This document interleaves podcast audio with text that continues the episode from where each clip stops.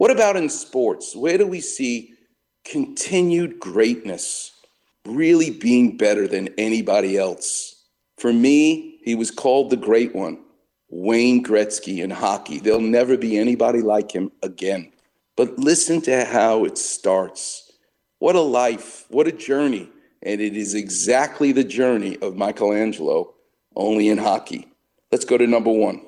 Grandma Gretzky had a pine wood floor, and Wayne would slide around on this little floor like he had skates on with a little miniature hockey stick, and she would sit there with a little stick and uh, be his goalie.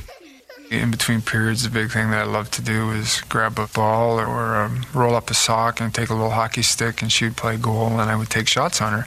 Uh, and then when the period would start, we'd watch the game again. The odd time he would miss, of course, and hit her in the shins.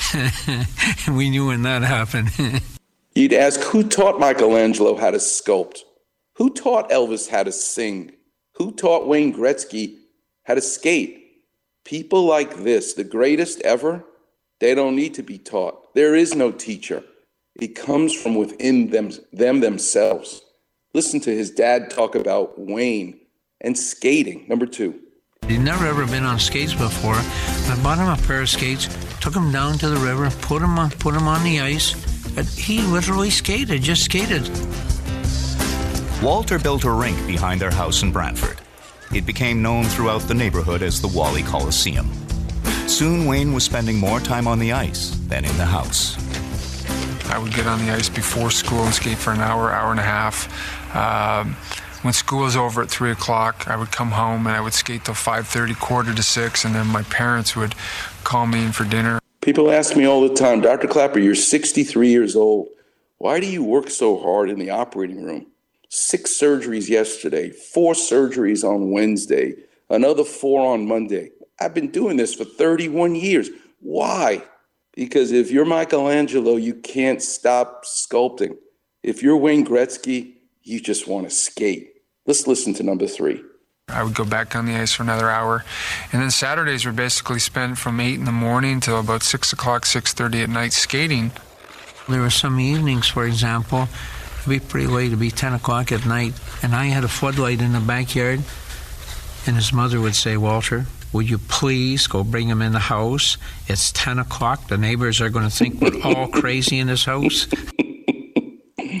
Love it. You want to know how good he was? How quickly he became the great one? Listen to number four. The first year he ever played, he was six years old.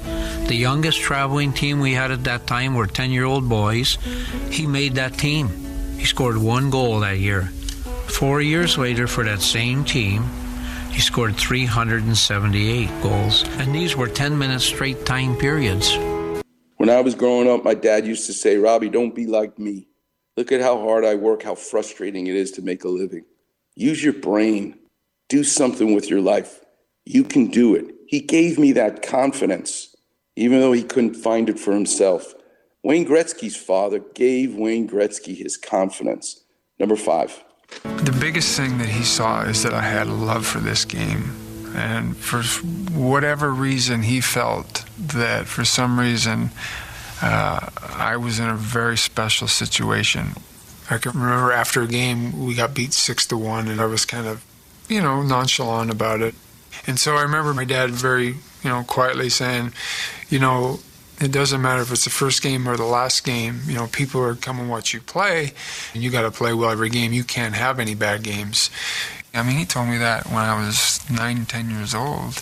Um, and he didn't say it to put pressure on me. He didn't say it to, to push me or motivate me. He just really believed that.